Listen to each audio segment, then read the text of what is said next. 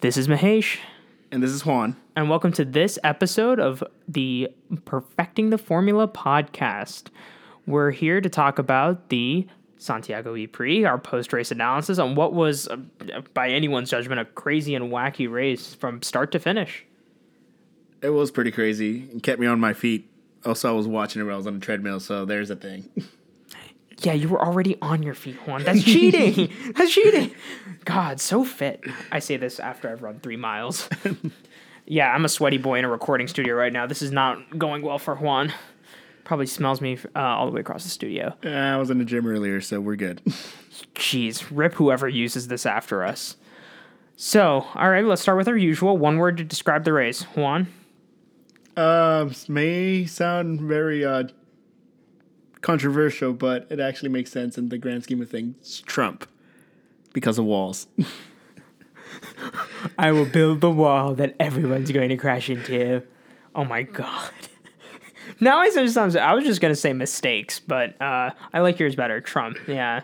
So uh, Juan, what do you want to start off with then? Um, I just want to say, after last time we were bashing on people crashing out on the first lap, surprisingly, the first two laps are pretty clean. Yeah, you know, uh, first lap was clean. First two laps were clean. Uh, but uh, that did not ho- uh, stay the course. This was a, uh race of attrition. Yeah, it was pretty brutal. Um, it all started with our first fatality of um, Tom Dillmann, who just seemed to have power issues all of a sudden. Yeah, I think that there was just like I think that's one thing you see with Formula E more. It's just you know when you're dealing with electronics, it's harder to diagnose the issue. I mean, we saw that in Formula One with the introduction of the hybrid engines. It's just uh, bound to cause more issues. Uh, yeah, the position where he stopped though was so precarious. Um, but I guess there was enough distance off the turn that they didn't feel the need to do a VSC and a or not a VSC, but a full course yellow. But uh, yeah, they, he got started up pretty up uh, pretty quick. So thankfully, it didn't end up being a safety car. That would have been uh, very annoying uh, for there to be a safety car that early in the race. It would screw with energy management for the rest of the race. Uh, probably would have helped with energy energy management if they had a full course yellow for some of the teams. But st- talking about energy management, I believe I owe an apology to a certain racing driver after our uh, pre-race conversation. To be fair, I wasn't completely off grounds. He hadn't had a lot of experience with energy. So we're talking about Pascal Wehrlein. For those of you that missed our pre-race chat, you should definitely go check it out to hear us being fools with our bold predictions. Um, we'll get into that later. But um, I, during our pre-race chat, I may have gone off on a semi-rant slash lecture on how Pascal Wehrlein he referred to energy management as easy after DNFing less than 10 laps into the race. And so I said that he was boldly making these claims with no firm basis at all, and he was just a crappy Formula One driver now in Formula E that really shouldn't be making these statements, blah, blah, blah. I'm not going to go into how wrong I was. Uh, so then, uh, looking to this race, uh, had loads of energy at the end to push and yeah, go um, after Bird. the last lap, um, Sam Bird had about four percent, and Pascal Wehrlein had about six or seven percent left. Yeah, so twice as much. Uh, so yeah, I clearly uh, was in the wrong. Uh, I apologize to Pascal Wehrlein if he is one of our uh, 25 listeners. I apologize. Uh, it was rude, I guess, but uh, good job on your race. I mean, P2, not bad. Uh, so only a second race, so P2 off the second race. We're seeing the Formula One pedigree come into their own, and that's a good, strong finish uh, for Pascal due in no small part apparently to energy management, which he, I guess he is allowed to say is easy. I just I just don't understand how he says it's easy still though. Like I feel I don't know if he's bragging or if he legitimately thinks it's easy because When Formula One, they do have to do some regenerating with their hybrid system. But So yeah, may- but that's like a setting button. It's not a panel. Like like like you just change your your use setting. Like it's you do it with fuel mix too. You change the fuel mix that you're using, but it's not like a paddle you're pulling constantly before every turn. It's a mm-hmm. dramatically different system, at least from my understanding of it. So maybe the concept was easy. He just had to get used to the different settings. Yeah, I guess it's just a different mode used, but I mean, good on him. Good showing by uh, Mahindra as a whole. I mean, a finish in second and a finish in 10th. Jerome, I mean, starting P20, finishing in 10th, not a bad uh, Not bad at all. I mean, you saw some good uh, come from behind drives. Robin Frijns, uh, good one as well, 15th to 5th. Uh, Oliver Turvey, 18th to 8th. Uh, just uh, some good recovery drives by uh, drivers throughout the field. But also didn't hurt that there was eight DNFs. Eight DNFs, people. See, here's my thing when you DNF. Like, after you see the first guy DNF, don't you learn um, not to, you know, DNF? Like, just, you know, that's a place where crashes are happening. Take it easy. There were some instances, though, where it's just, uh, it was out of the driver's control. I think one of them that was Felipe Massa, who got just run into the wall. I didn't see a single way for him to escape that scenario. Yeah, there wasn't. And Oliver Rowland was just like ballsy this race. I feel like just shoving people left and right, but that was my opinion on it. Also, uh, um, Lucas di Grassi went from 22nd to 12th, which I guess is good. I just expected something better from him on a recovery drive. Yeah, he went from where was he sitting at? Right, He after, was- he I was- think he was sitting on third for right after qualifying, but due to technical issues, they pushed him to the back. Yeah, the the I'm telling you these there are teams that would be vying for constructor spots and that would be much closer to the top or in the top spots if they hadn't done very very stupid mistakes. But uh, you know it happens. Uh, you do get a technical violation. I mean, good on him for figuring it out. But uh, yeah, um, technical violations can kill you. So, that was one part of the race was uh, me of having to apologize for my rant on Pascal. It's I get it. It won't happen again. Yikes. Uh, let's talk about. I about. doubt it. There's always something gonna happen. Oh, honestly, let's talk about Sebastian Buemi. All right. What the fuck? Yeah, he was doing good, and all of a sudden he just dropped the ball at the end and DNF. I mean, I just see it. I would feel. I would understand. That's a hard chicane. You're coming in on a fast turn into a hard chicane. Uh, have to have to time your entry perfectly. Make sure you don't lock up the brakes. It's a very narrow chicane. Uh, very Azerbaijan. What is that turn? Turn eight or something like that in the Azerbaijan Grand Prix. Very um, Azerbaijani in that there's only um, room for one car to go through. It's a difficult chicane. You got to name it, nail it perfectly. So I can understand crashing out there once, but you crashed out there in practice. You should learn from your mistake. Also, the reasoning being carrying in too much speed, just I under like you're under pressure, but it was also just you had to. It's better to finish second than not finish at all. Right. Um, who knows? Yeah, he probably could have finished second based on Wehrlein's issues towards the end. He pro- he definitely couldn't pass him Yeah. if he kept up those temperature issues. But did you miss that jigsaw puzzle that came apart moments before his uh, Sebastian Buemi's crash with uh, Stoffel Vandoorne? Oh my god, Stoffel Waffle.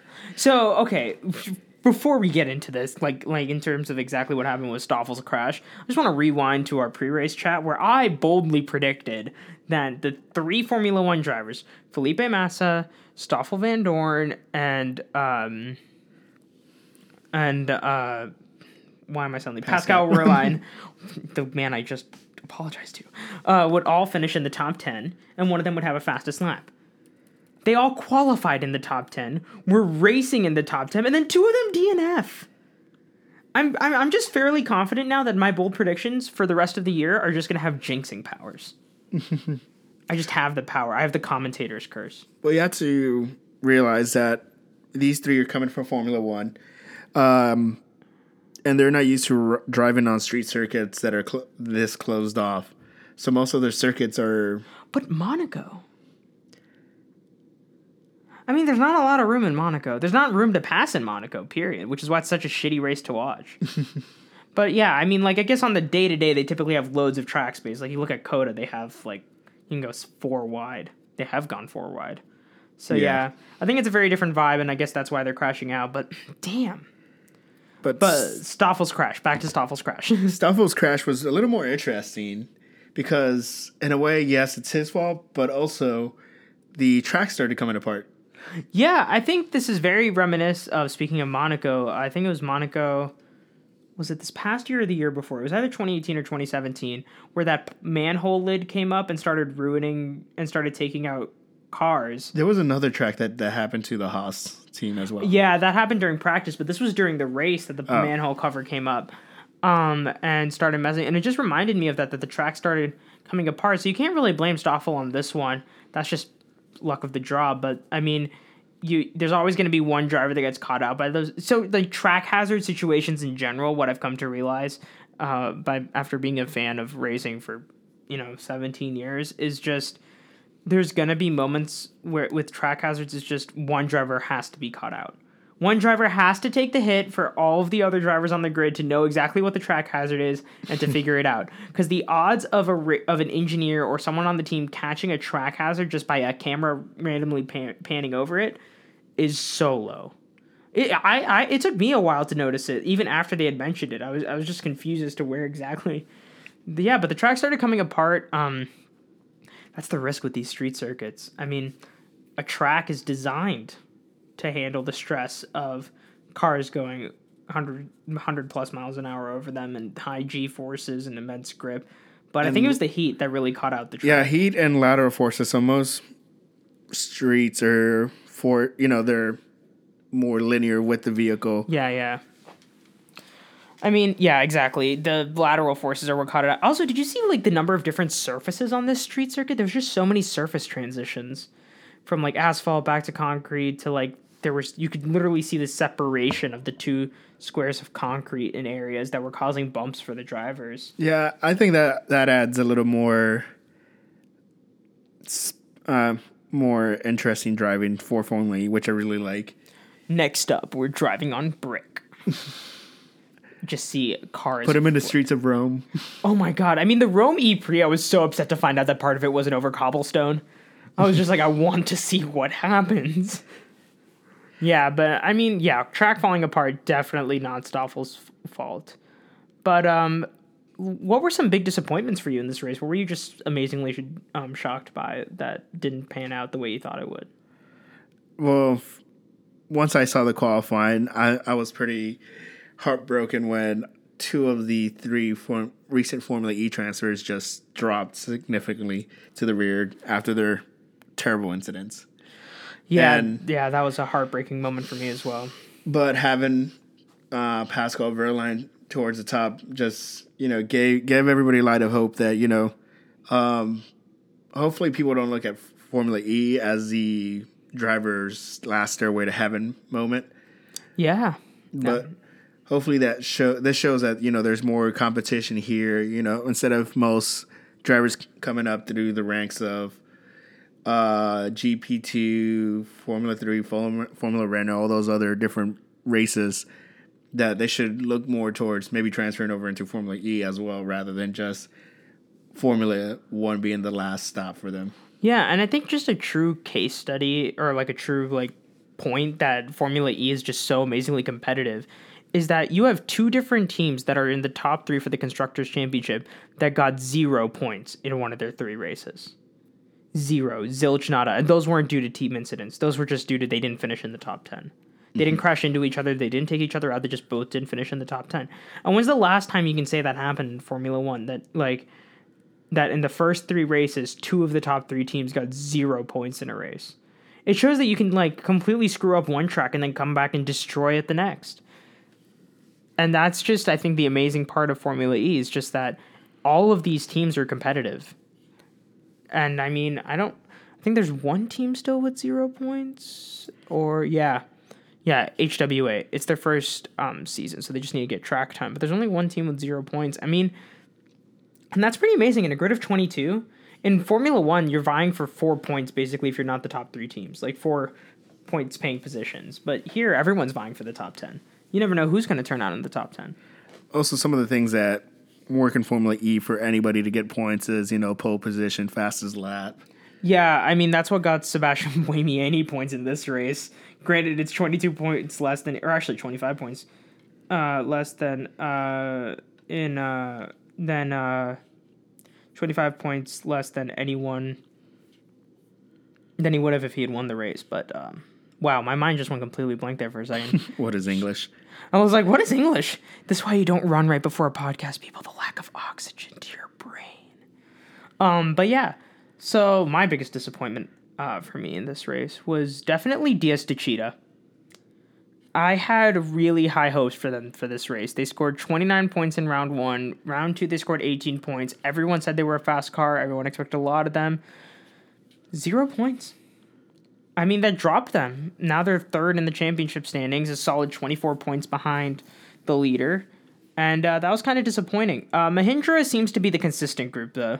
I mean, 15 points round one, 25 points round two, 19 points round three. So I think we'll see Mahindra maintain its consistency. But I was just really disappointed with Techeetah. I mean, if we take a look at the drivers and where they finished this race, if we just pull that up really quickly, um, we can take a look at just how the zero point thing just panned out. I mean, I don't think anyone would have predicted zero points for Techeetah going into this race. Would you have? No, um, but even looking at um, Virgin Racing, they didn't score anything at all, and they're in top of the lead right now. Yeah, yeah. So it could easily be turned over in a race or two. Yeah, they didn't score anything in their first race, but now they. But in this race, I mean, you get twenty five points from winning and ten points from fifth place. So, thirty five points in one race is a big swing uh, this early in the game. So, we'll see how that turned out. But like, yeah, Techeetah, Jean-Eric Vergne DNFing, I think really hurt. That was a big hit. Um, but Andre Lotterer starting 14th and finishing 13th does not compute in my mind. like, first of all, why are you starting 14th? Qualify better. Second of all, drive, man.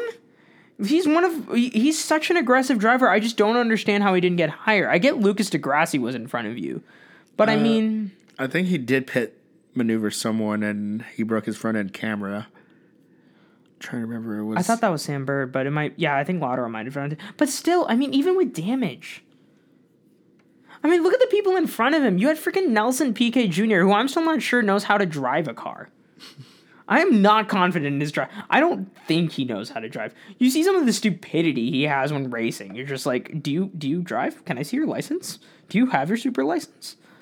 I mean, him and then I I guess like Alexander Sims starting eighth and finishing seventh was also a bit of a shock. BMW did not do well. And what do you think was the cause of that? Just suddenly fall off a cliff when you hit Santiago? Um, I don't know what I thought they would have been closer to the top. I, I predicted one of them being number three, but that didn't happen. Um, ooh, that that was almost bad. Juan just almost dropped his laptop. Okay, so uh, Da Costa just uh, DNF'd. Yeah, I think that was when BMW realized that their hopes were gone. No, no offense to Sims, but he's a fairly new driver. Da Costa has the experience; he would have charged through. And I, I have no clue exactly what happened, but Audi. Well, at least the only prediction I had was having Audi as a one-two. They they barely crept into number three, so there's yeah. half a point for me. Yeah, seriously. I mean, Audi. Audi just. I don't know what's happening with them. I think we all expected more coming into this season from Audi and from Nissan Nissan e.dams, which they were going to show out big this race if Buemi could have, you know, not crashed, but he did, so they didn't. So I mean, like I think those are two teams that we've expected more and have constantly fallen short of. Mahindra's in a position now where they just need to keep pace. I think that the team order of keep your position was a smart one.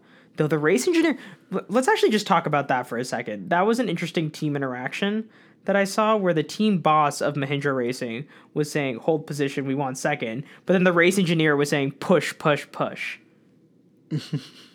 I mean, so you, you're not, you're part of a racing team. What would cause that kind of discrepancy within the team? Usually, um, we are planning to have our racing team captain here, but uh, in a few weeks. Uh, that'll be for the Formula One testing episode. Uh, keep your eyes peeled for that. Uh, but yeah, for the uh, thing is just driver ignorance. Um, if we look back into one of the Formula E, not Formula E, Formula One, that same thing happened with the slipstream of Danny Ricciardo and Verstappen. Uh, Danny was supposed to pull, be uh, supposed to take lead, but he wanted to have um, Verstappen as lead so he could take uh, take the tailwind off that. Yeah, but at least at that point, it was only like a driver disagreement, and the race engineer and the team boss were on the same page. This is the first time I've seen like conflict within the pit wall. It's like it, I've never seen a race engineer go against the team boss. I've seen drivers do it all the time because drivers don't know when to fucking shut up and just listen to their boss. But I mean, that was just interesting Unless for you're me. Bottas, but that's a different story. We are not going to talk about Valtteri Bottas. Uh, no, you know what? We are going to talk about Valtteri. I've decided we are doing a Formula One digression for the next two minutes. Valtteri, Valtteri, my child, my child, grow some balls. You are a racing driver. If you give away your first place every time the team wants you to, you are teammates with Lewis Hamilton. You cannot sit idly by. You will never get a championship that way. You must fight. Fight for every place, every second, every millimeter of track space, because they are not going to give it to you. You are racing for Mercedes Benz. They may say they don't do a number one and number two driver, but they do. If you drove for Ferrari, I would tell you the same thing. If you drove for Red Bull, then I'd say fine, listen to your team because they're never going to do 1 2 bullshit. But I'm sorry you drive for a 1 2 team. You gotta fight them. You can't sit idly by, especially if it's only for championship point. Like, that was for driver standings. They can't tell me it was because of a blister on a fucking tire. really? It's you're going up against Ferrari who has a strategy disaster every 3 seconds. No, you gotta fight, my man. But I still find it funny that Bottas went and inspected that tire. Oh my god, yeah. He gets out of this like, hmm, interesting. That's a tire blister? Intriguing. No, I mean fight, god damn it. But yeah. That was a digression. Okay, so back to Mahindra. Back to Mahindra. No, I think the team boss was trying to keep the points, which is a smart move in this case. But I mean, Pascal's a racing driver. I think the race engineer was also just in the adrenaline rush, which is why he was telling Pascal to push. I, I mean, probably would have too. yeah, he had attack mode, but I mean, after yeah, honestly, right. But uh, I mean, once his attack mode ran out, he did back off, so it wasn't a huge issue. And then he started having temperature issues. That's when actually his race engineer reined him in as well. So this is actually when I want to get back to him saying energy management is easy. There's a sneaking suspicion in my mind that the reason um, his engine was heating up is because he regen too much. I don't think it was following distance. I mean, we see Formula E cars follow like that for an entire race and they don't get heating issues. I genuinely, and he was pulling out for cooling. So if it was just for following distance, I think that the uh, pulling out on the straights would have solved it, more than solved it. But I think he was regenning too much, and I think that's why he had so much energy at the end that he could use to push. Is just he was pulling the regen paddle too often because that will heat up because you're reversing what you're essentially doing there is for people who don't quite understand how regen works. So your motor moves in a certain direction when you're driving along. When you coast, your motor stops moving. So that's why they initially do a coast. Then when you do a regen, what it does is it reverses the direction of the engine, the motor basically. It basically reverses. Uh, Juan's the engineer. He could probably No, so what happens is the motor creates uh, some kind of resistance. So you go from um, the motor driving your tires. Your tires are f- forcing the energy back into the motor because it's creating a resistance. So Yeah, it reverses the flow basically. And so one way you can kind of think about this is how sometimes when you're charging your laptop, your laptop will get hot. Like it's just kind of that whole concept of charging something will get it hotter, but it's also that whole reversal of flow that always heats up the engine when you regen. So regen causes your engine to heat up. So what Formula E drivers are doing when they're driving along is they're trying to find this happy balance between conserving energy and not killing their car. Um, so I think what we saw with Pascal was energy management may be easy, but engine temperature management certainly isn't. So there's one thing. It's summer in um down in South America. So let's see how it plays out in Mexico where it's winter and it's a little cooler up in the mountains of or the high elevation of Mexico City. But So we may see, see, but so it may be, you know, as you're saying it's regen issues. So if we see it, that happen again in um Mexico, it might be a different issue. but um my thought on this though is I correct me if I'm wrong, but from my layman's perspective, with no engineering background, um I feel like an extra ex from at least in Formula One, definitely they never discuss engine temperature when they're talking about outdoor temperature because your engine is operating at such a high temperature that like oh it's 90 degrees outside that's fine because my engine's operating at a thousand degrees. But it's just like that's well, an then why would they race at night in some of the Middle Eastern countries? So I always thought it was a tire thing. So it does affect engine. So the outdoor temperature will have significant uh, implications on engine temperature. Both and well, also tires. So if you notice, they do lose grip over time, and This is the first Formula E race where I've seen tires become an issue, and I'm really excited to see what future it holds. I'm hoping they actually change their tire strategy on uh, Formula E. Oh, So- to do multiple tire change to do tire changes. Yes, I don't know uh, how I feel or about. maybe, maybe not tires changes, but maybe change the tire design to have more grip. I would more grip but higher degradation. I don't know about higher degradation. Maybe whatever makes it e or more competitive. So the one thing I like about Formula E's tires is that it fits with the ethos of the racing series, right? Like it's the whole jazz about um it's the whole idea that like you're not going to change tires because we're saving the environment. There's no such thing as wet weather tires because we don't want to waste additional rubber. So it's probably really hard to get additional grip on a tire that's built also for the rain. I would be interested in higher grip in exchange for degradation because that would mean tire conservation plays more of a role. So I wonder. Um, I wonder what would happen if we put some of those tires. Um, I'm trying to remember the racing series that has low profile tires that actually have some kind of grip. I'll remember this later. Anywho, LMP1? possibly. Yeah, I think it might be LMP1. I have to go look. Uh, if you know, please shout out on our Instagram page if you have any uh, at perfecting the formula. We're on Instagram. Uh, Or but yeah. Twitter. or Twitter, but that is not our Twitter handle. Don't use our Twitter yet. it's not. It's fun story about our Twitter. It actually got banned for a hot minute because they thought I was a Russian bot.